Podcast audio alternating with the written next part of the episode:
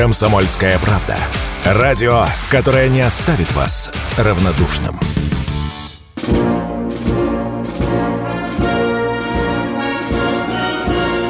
Военное ревю полковника Виктора Баранца.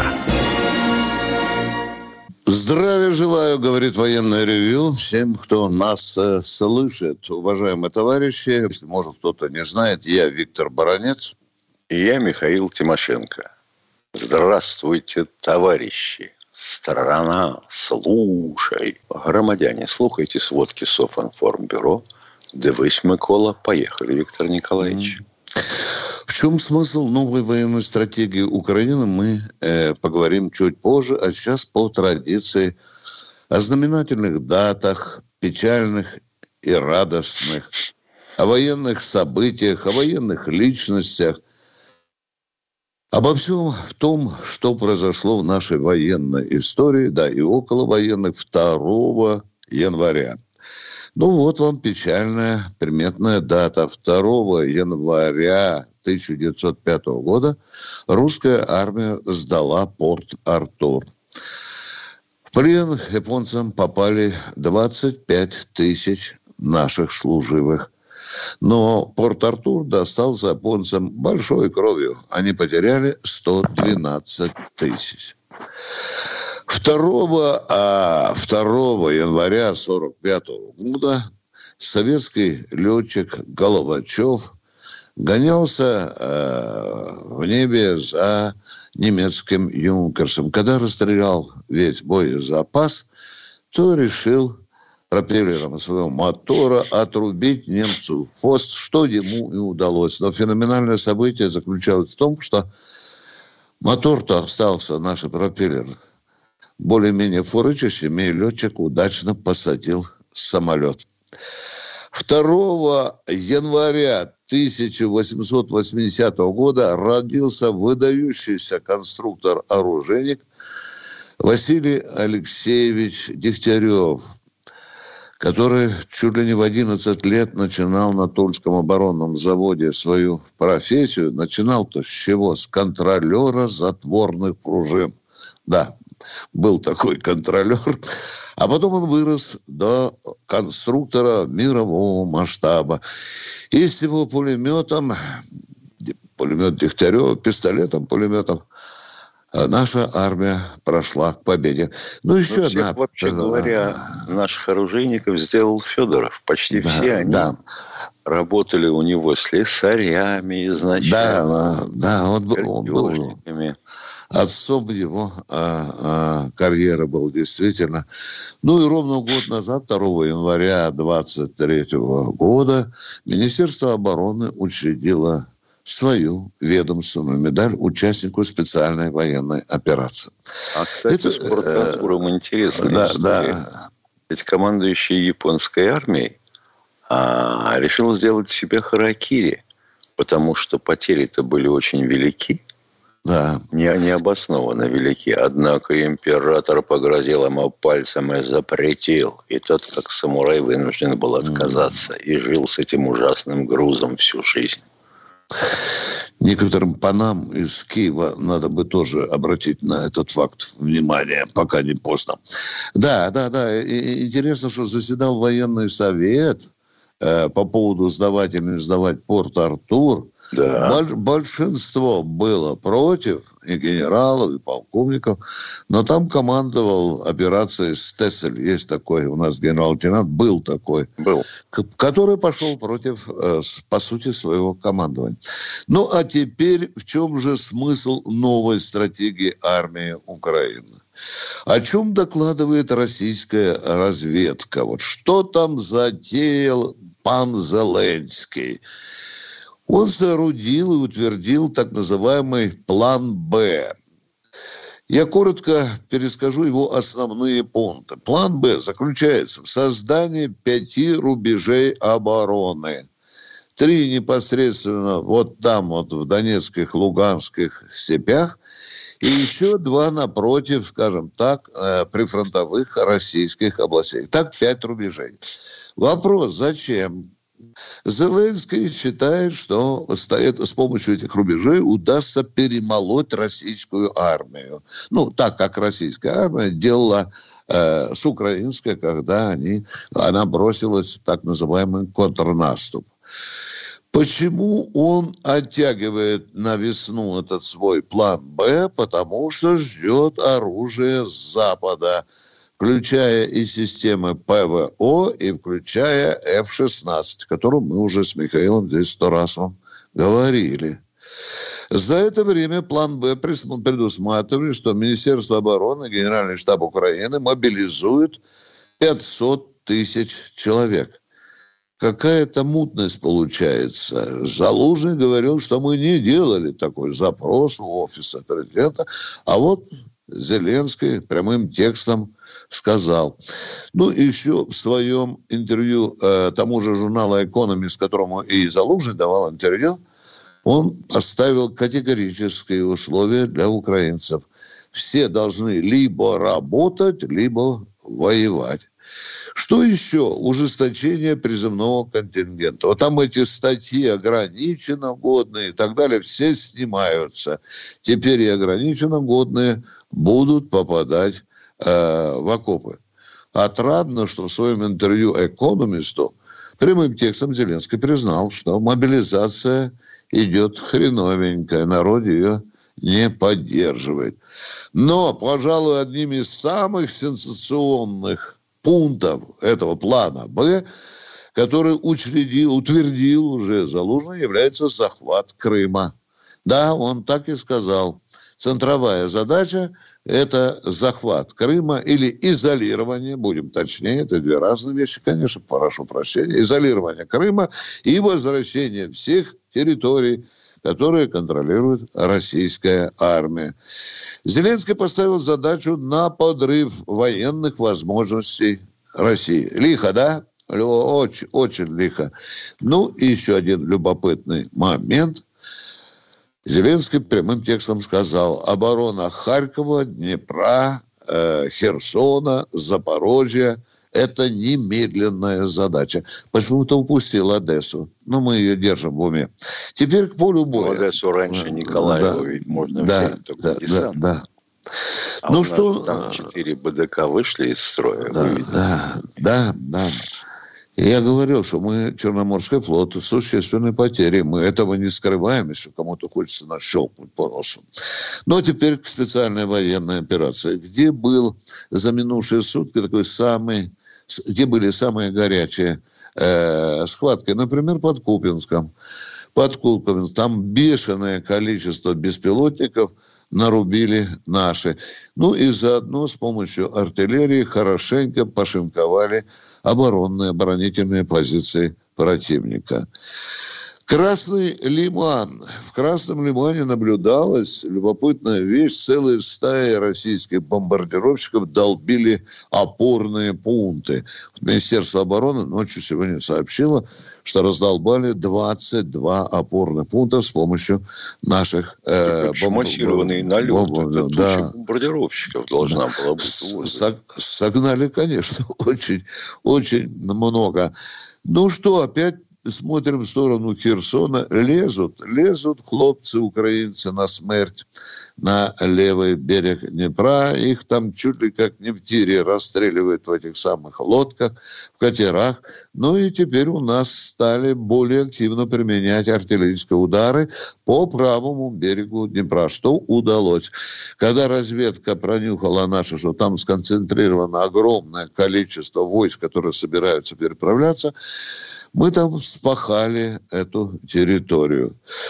Угледарское направление. Здесь очередной раз отличились наши солнцепеки, которые большой стаей подбежали на позиции открытия огня, поджарили опорные пункты, сразу несколько, и смылись. Ну, так положено, потому что подошли всего лишь на 3 километра. Ну и несколько взглядов из-за рубежа. Мы внимательно наблюдаем, что же там американская разведка знает про количество погибших украинцев на фронте. Полковник Дэвис Даниэл назвал цифру, которая опять крутится возле 500 тысяч человек. Да, еще ночью наша радиоразведка перехватывала массовые разговоры украинских военных, которые уже открытым текстом признаются в эфире, что идет массовый отказ от выполнения боевых задач. Ну и, наконец, ягодка на тортике. Один из украинских полковников, бывший сотрудник СБУ, откуда-то узнал, что Россия готовит большую группировку спутников для того, чтобы наблюдать за Украиной. Интересное событие. А мы с Михаилом Тимошенко... Формулировка интересная. Да. Военное ревю полковника Виктора Баранца. И Баранец и Тимошенко продолжают военное ревью. Тимошенко и Баранец ждут первого радио. Да. Хочу добавить свои 7 копеек. Относительно намерений пана Зеленского на текущий год. Ну, во-первых, отмечено строительство оборонительных рубежей в Черниговской области. Мало того, что это та область, где, по сути, сходятся границы Украины, России, Белоруссии, оттуда самый короткий путь до Киева со стороны Белоруссии. А там все всерьез. Копают противотанковые рвы, ставят полосы из зубов дракона и огневые позиции оборудуют. Вот так вот. Так и чешутся руки помешать, Миша, этому строительству. Да. А вот кому надо очень сильно чесать руки и мешать, это нашим органам контрразведки. Что военным, что и, естественно, управлению ФСБ. Потому что лишить нас способности вести боевые действия можно только одним способом, лишив оружия. А это значит, будут диверсии, будут террористические атаки на промышленность, на средства транспорта. И вообще активизируется вся эта деятельность на территории России. Вот тут вот, уважаемые товарищи, и вы тоже ушки-то топориком держите и глазки протрите утречком. Да, мы еще, по-моему, не осознаем... кто живет среди нас. Ну что, оператор, будьте добры, кто там? Виталий, Краснодарский край. Виталий, Здравствуйте, ведущий. У меня первый вопрос для Виктора Николаевича. Виктор Николаевич, вы, отвечая на мой вопрос там вчера, там сказали, что убитых и раненых детей 4,5 тысячи человек. Сегодня утром вашей службы новостей там со ссылкой на власти ДНР заявили, что убито 233 ребятенка, а раненых 800 чем-то. Ну вот ваш источник информации, и кто из вас врет или брешет, да, вот я просто не пойму, как такие цифры могут быть. Официальный источник, я повторяю, только в Луганской Народной Республике, вчера эта информация из уст первых лиц, только в Луганской Республике 9,5 тысяч мирных граждан погибли. Нет, детей, подождите, вы меня послушайте. Я стою и настаиваю, что за 8 лет оккупации Украины, Донецка и Луганска было уничтожено 14 тысяч мирных граждан. Это официальные источники. Кстати, чтобы вы знали, вы слышали такого человека? Небензя его фамилия. Не слышали? Нет? Да мне не интересует Небензя. Меня интересует Небензя, который в стенах ООН назвал эту цифру, уважаемые. Вы можете не верить.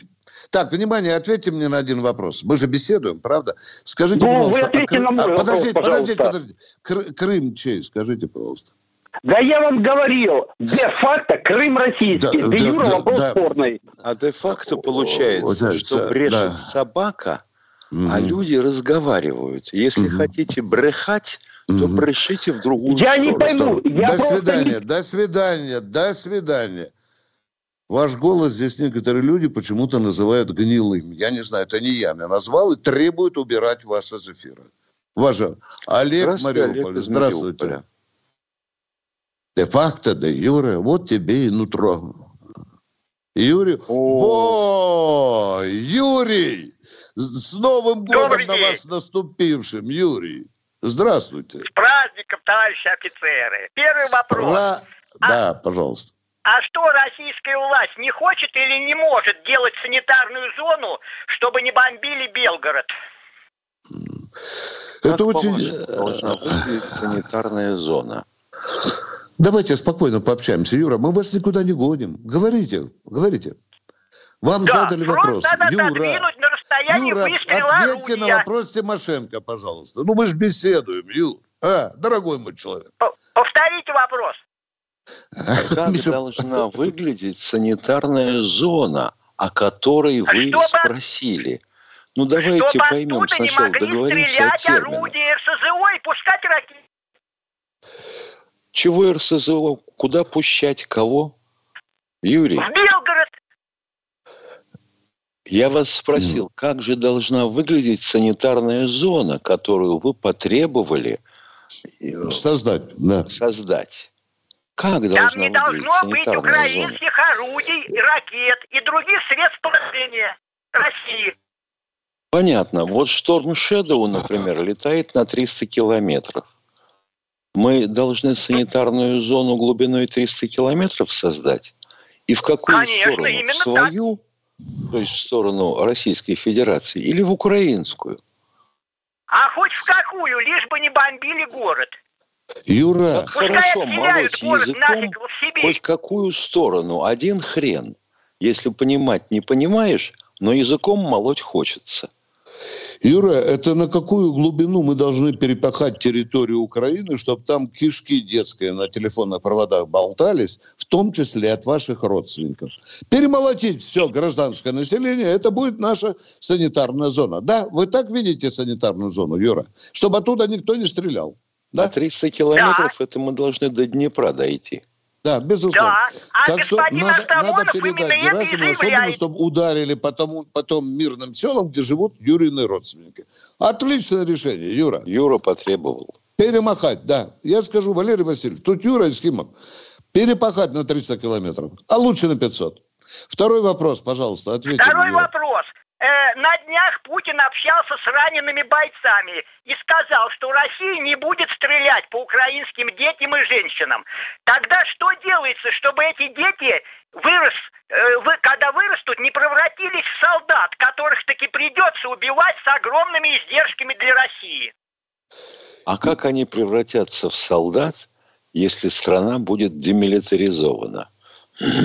Из чего будут стрелять? Сначала надо демилитаризовать, а потом говорить такие вещи. Юра, а что мы сейчас делаем на фронте боя? Скажите, как называются наши боевые действия, Юра? Топтание на месте, трение в белушке. Это вы в Химках так рассуждаете, Юра. Ну зачем так лицемерить? Неужели мы взяли ни одного населенного пункта, в том числе края? Вот это топтание на месте. Ну вы ведь врете, Юра. Ведь вы посмотрите, даже американцы признали количество населенных пунктов и площадей, которые мы взяли под контроль. А Юра говорит, топтание на месте. Ну, я понимаю еще, Юра, вы подколоть нас с Михаилом должны, если бы сказали, что топчемся перед Авдеевкой. Вот тут вы не брехун. Вот тут и правду говорите. Да, топчемся, Юра. Да. А говорить, что наша армия вообще... Людей впустую терять не хотим. Да. Кто у нас в эфире? Николай Дзержинский, здравствуйте. Пламенный трибун, однако, Юра. Да, погас. Здравствуйте. Всему теперь... Здравствуйте, товарищи полковники. Здравствуйте. Многоуважаемые полковники, я вас слушаю очень давно. У меня вопросов к вам нет. Я слушаю вас каждый день. У меня только одно пожелание. Вот люди, которые к вам звонят, одни и те же, да? Вопросы они задают такие, которые можно найти в Яндексе. Я являлся работником железной дороги. И вот вам задали вопрос, кто охраняет мосты? Вы сказали, Росгвардия. ЧОПы еще мы сказали. Еще ЧОПы охраняют. Нет, ЧОПы не охраняются. Я железной дороге отдал 30 лет. Дорогой мой человек, я же в тот же день залез и посмотрел. Частное охранное предприятие тоже участвует в охране мостов. Нет, Виктор Николаевич, мы называемся Федеральная государственное предприятие, ведомственная охрана железных дорог. Да, правильно вот, вы говорите. То есть мы не частное охранное предприятие. Там целый букет охранников, только мы почему-то 10 тонн тротилось. Или сколько там, Миша, пропустили на Крымский мост, да? Миш, ну, сколько могли, да. Столько пропустили. Да. 20 тонн. Владимир Николаевич, я вам еще объясняю. Это федеральное государственное предприятие с 21 года. Да уже мы поняли, уважаемые, вот. 3 раза повторили. Работают в основном там пенсионеры, военные, да. Эта структура специально была создана для военных бывших, чтобы их куда-то деть. Они же молодые. Потом я вот еще встречался. Милиционеры бывшие, всиновцы бывшие, вот. И очень тяжелая работа у нас. Я 24/7 находился на улице постоянно. И транспортная милиция была, потом полиция стала, Да. Уважаемый, я категорически с вами не согласен, уважаемый человек, спасибо за комплименты, что туда бросали военных, потому что нечего было делать. Вот этим я, извините, пожалуйста, я не согласен. Все.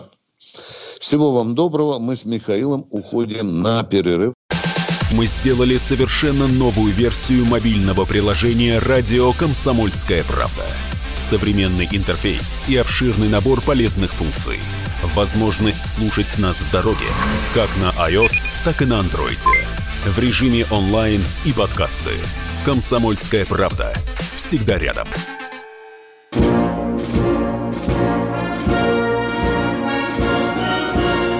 Военное ревю полковника Виктора Баранца.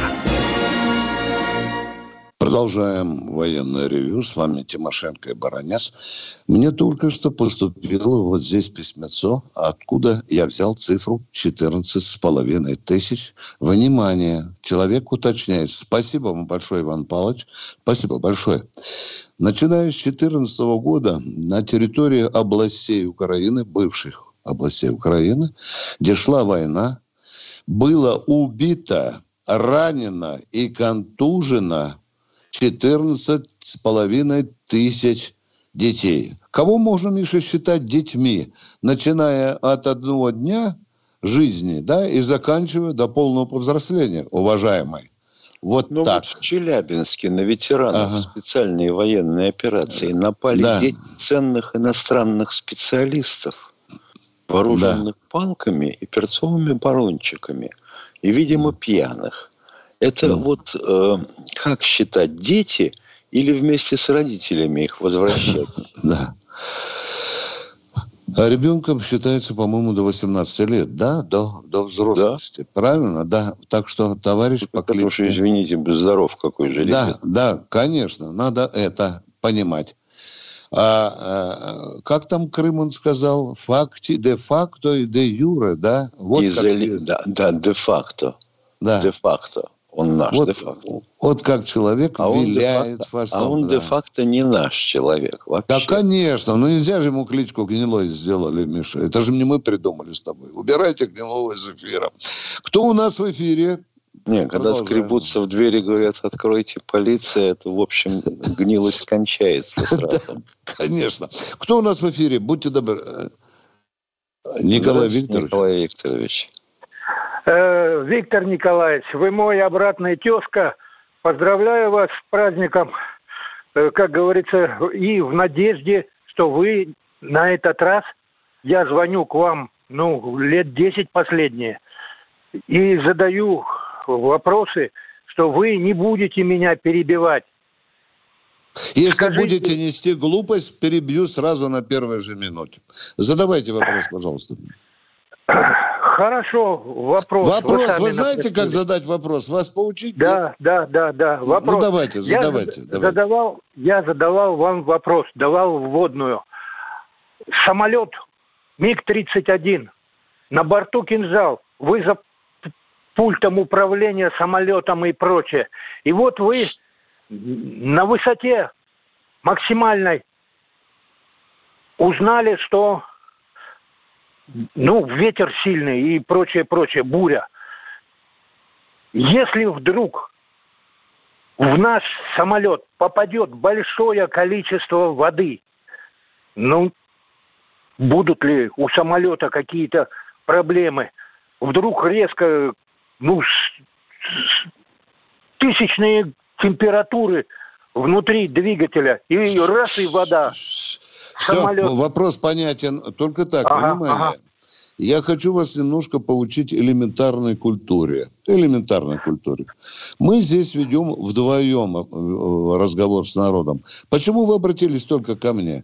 Вот сидит инженер Тимошенко. Да, внимание, не надо. Вопрос понятен. Все, до свидания. Хорошо. Михаил, я обращаюсь к инженеру Тимошенко, который вам сейчас откажет, если в самолет попадет много воды. Миша, что произойдет? Да, он утонет. Если будет много воды, он утонет. Да. Вопрос вот для меня непонятен только такой. Каким образом в самолет, который летит на большой высоте, там, где и облаканты не ходят, попадет много воды? Здесь потому что солнце засасывает воду. И куда он девается? Уважаемые, откуда он эту воду возьмет, если он летит выше облаков? О, это уже глубоко зашло. Откуда взял? Из моря? С Черного моря, оказывается, Виктор. Понятно. Да. Значит, в этот самолет лопатами будут закидывать воду в двигатели. Ну, елки-палки, взрослые же люди. Но не хочется тыкать пальцем и говорить, что чего спрашивать о том, чего не может быть никогда. Все, мы ответили, как могли, на ваш суперинтересный вопрос. А мы идем дальше. Если вы летали на самолете, то видели, что за облаками. Ростов-на-Дону. Да, Сергей, Ростов-на-Дону. Здравствуйте, Сергей. Ростов. Здравия желаю, товарищ полковник, Ростов-Дон. Значит, у меня хочу спросить такую тему. Незаконный сын обрусевшего польского еврея, Гасвицкий Николай Александрович, до которого Хрущев сократил армию СССР на 800 спокойно, и 1 200 000, да? Спокойно, да, незаконный сын. Не стреляйте из пулемета, спокойненько говорите, поехали. Да, Гасвицкий Никита Александрович, который Хрущев, якобы Гасвицкий, сократил армию на 800 тысяч и 1 200 000. Разошлись. Значит, сын мамы Евгении Карловны Флекенштейн Юрий, отчество даже Википедия не знает, успешно, по-советски, досрочно выполнил план Далласа. Завез из Ставрополья Мишу Горбачева, свел его с Маргарет Тэтчер и спокойно ушел в преисподнюю. Егорка Солонянский, сын Рахили Солонянской. Вопрос, будьте добры, вопрос, пожалуйста. Вопрос следующий. Вот если власть погрязает в похотях, всегда вмешивается армия. Например, а при чем здесь Франкенштейн и власть? А вы же не дали мне раскрыть. Вы не дали подойти к вопросу. Глупость, вы понимаете или нет? Ну почему глупость? Давайте же мы говорим основы. Откуда лидеры происходят, понимаете? А вы не могли бы сказать, какая настоящая фамилия у Джугашвили? У Джугашвили? Да. Джугашвили. Так а почему он Сталином-то? Какая настоящая фамилия у Ленина? Зачем они прячутся все?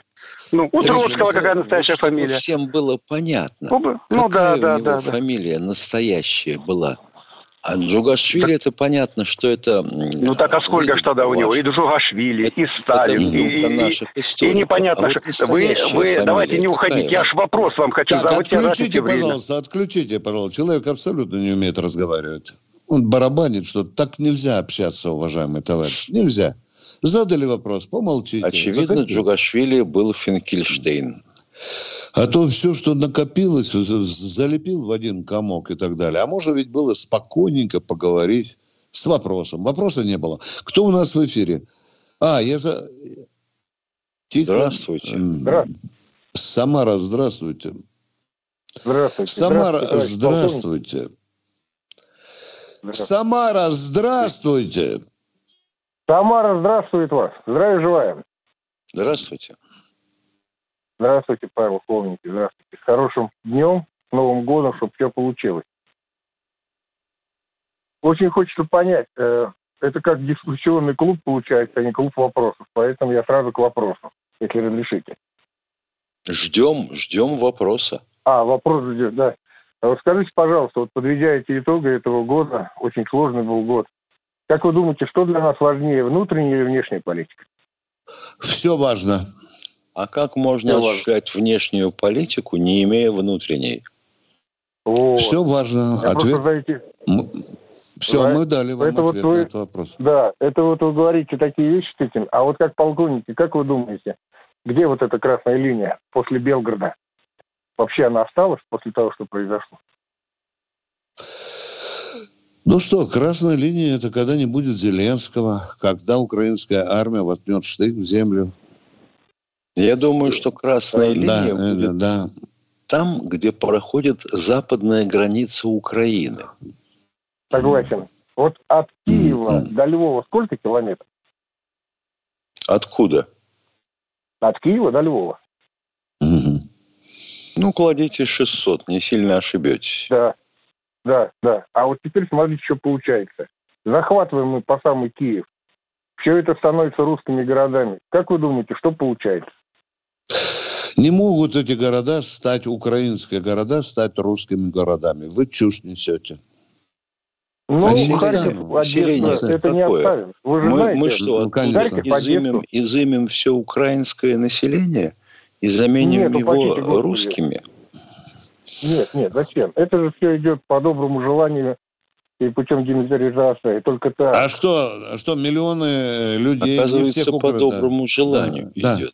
Да. Они лапы поднимут, сразу из бандеровцев превратятся в нормальных, как вы говорите, русских, да? А если доброе желание, то на кой черт это специальная военная операция? Если они и так готовы по доброму желанию. Не мы это начали. И вы знаете, что Залужный и Зеленский – это две петрушки, у которых бжоты, грубо говоря, руки Британии и Америки. И какой палец они наклонят, так они головой мотнут. А вот в городах и селах до самой границы с Венгрией, Словакией, Румынией, Карпаты, Польшей, там живут кто? Украинцы или те, живут, которые на пальчик надеты? Ну, господа полковник, как вы думаете, что уже не сговорились наши дипломаты, как поделить этот остатки? Нет еще. Сведений таких нету. Надо быстрее. Пусть венгры встречаются, забирают там, что они хотят, пусть поляки, и все это закончится. Да, вы вольны так подумать, уважаемые. Только поляки говорят, мы с армией придем. Поляки говорят, мы с армией придем. Слышите, товарищи? Да нет, он с армией. Владимир Владимирович что сказал? Мы, говорит, пока еще руку не разжали. Я говорю, поляки сказали. То, что мы вернем, мы разместим там свои гарнизоны. Они собираются свою армию увеличить до конца. Да, потому... Военное ревю полковника Виктора Баранца. Все программы радио «Комсомольская правда» вы можете найти на Яндекс.Музыке. Ищите раздел вашей любимой передачи и подписывайтесь, чтобы не пропустить новый выпуск. Радио КП на Яндекс.Музыке. Это удобно, просто и всегда интересно.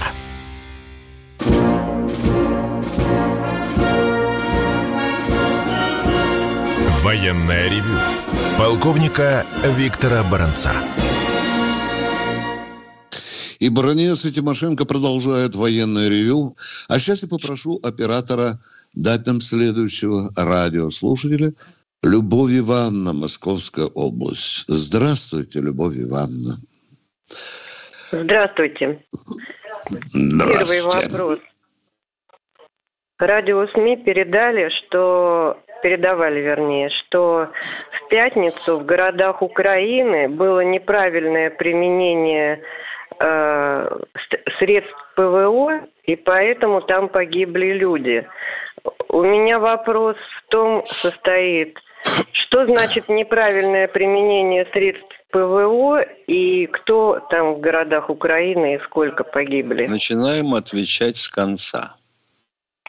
Каким образом могло случиться так, что когда средства ПВО, а это ракеты, перехватывают атакующие летательные аппараты противника, у тебя потери. Это значит, что тебе на голову падают обломки этих гераней, калибров, всего, чего попало, с воздуха. Это значит, что твоя ПВО прозевала противника на подлете и не уничтожила его до того, как уничтожение само не повлечет за собой роя обломков на жилые кварталы. Уважаемые, вот неправильное применение было, например, в Харькове, где С-300 украинская шмальнула в жилой дом. Вы это должны были видеть. В свой жилой дом. Вот это неправильное применение. Прицел сбился, очевидно. Да, непрофессиональное применение. Мы ответили, Любовь, на ваши вопросы? Наполовину. Хотелось бы знать, сколько у них там мирных граждан погибает. А они еще сами не успели посчитать. Нам же надо сбегать с Тимошенко трупы посчитать, вы понимаете? Это же не так-то просто. А у нас тут работа полна. Да, пожалуйста. Второй вопрос. И на вашу радиостанцию, и на другие радиостанции, которые принимают звонки, спасибо вам, радиослушателей, иногда и достаточно частенько звонят радиослушатели, которые призывают применить ядерное оружие. У меня вопрос следующий. А кто им выдал индульгенцию к этим призывам? И сами они со своими детьми, внуками во время применения ядерного оружия куда выйдут? На Марс, на Луну, на Солнце или куда? Отвечаю. Индульгенцию им выдала тупость и глупость собственная. Вот и мой короткий ответ.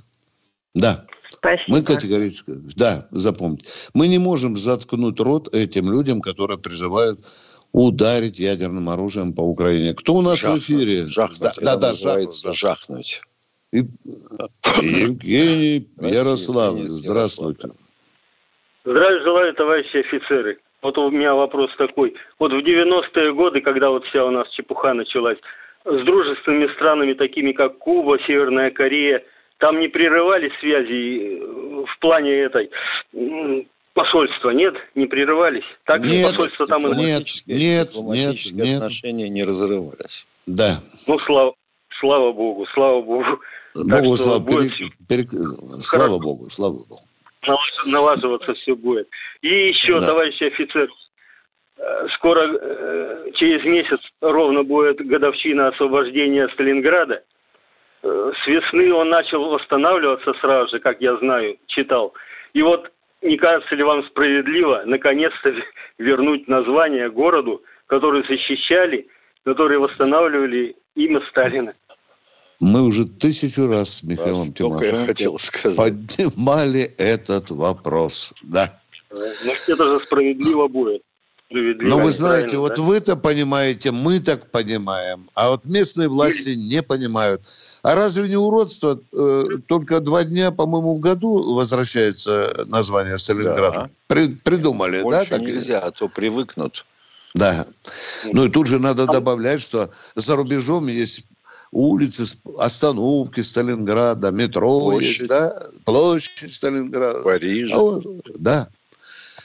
Можно такой компромиссной идее. Вот Сталинград, который восстанавливался, дать ему название Сталинград, скажем, на Волге, а остальное пусть и называется пригороды Волгоградом, если они так не хотят. В фантазиях можно пойти куда угодно. Поезжайте в Сталинград и работайте с народом, собирайте подписи, потому что нам иногда звонят и говорят, что волгоградцы против. Миша, я такое письмо получил. Да, Баранец. Да. Против. Тут социологическая служба при губернаторе проводила опрос. Вот при губернаторе проводил опрос. И большинство волгоградцев против, уважаемые. Вот все, ответ на ваш вопрос. Кто у нас в эфире? Алло. Владимир, Московская область. Здравствуйте. Владимир из Московской области. Доброе утро, товарищи полковники. У меня есть предложение. Вот для всех участников СВО установить медаль. Это было бы справедливо. Вот те, которые... Она уже установлена. Внимание! Я же говорил, вступительное. Да, конечно. Простите, тогда не знал и не слышал. Просто будет справедливо всех полностью наградить, участников СВО. И второе предложение. Не дело, чтобы у нашего президента было звание ниже тех, кем он командует. И Владимир Владимирович, наверное, уже заслужил, чтобы ему, как президенту, присвоили звание не ниже маршала. И как президенту, который командует нашими вооруженными силами, было бы справедливо, чтобы иметь звание выше тех, кем он командует. Как вы думаете? К Владимиру Владимировичу обращались целые офицерские собрания, трудовые коллективы. Он скромно сказал: извините, у меня очень много работы, а в том звании, в котором я есть, меня никто не лишал обязанности президента, верховного главкомандующего. Я пока таким побуду. Это скромно, это хорошо. Кто едет? Александр Красноярск. Здравствуйте. Красноярска. Уважаемые товарищи, добрый. Александр Красноярск. У меня к вам три вопроса. Вопрос первый. Подскажите, пожалуйста, кто и как выбирает название нашим кораблям, подводным лодкам? Это какая-то структура, люди, как вот это все происходит? Так, вопрос понятен.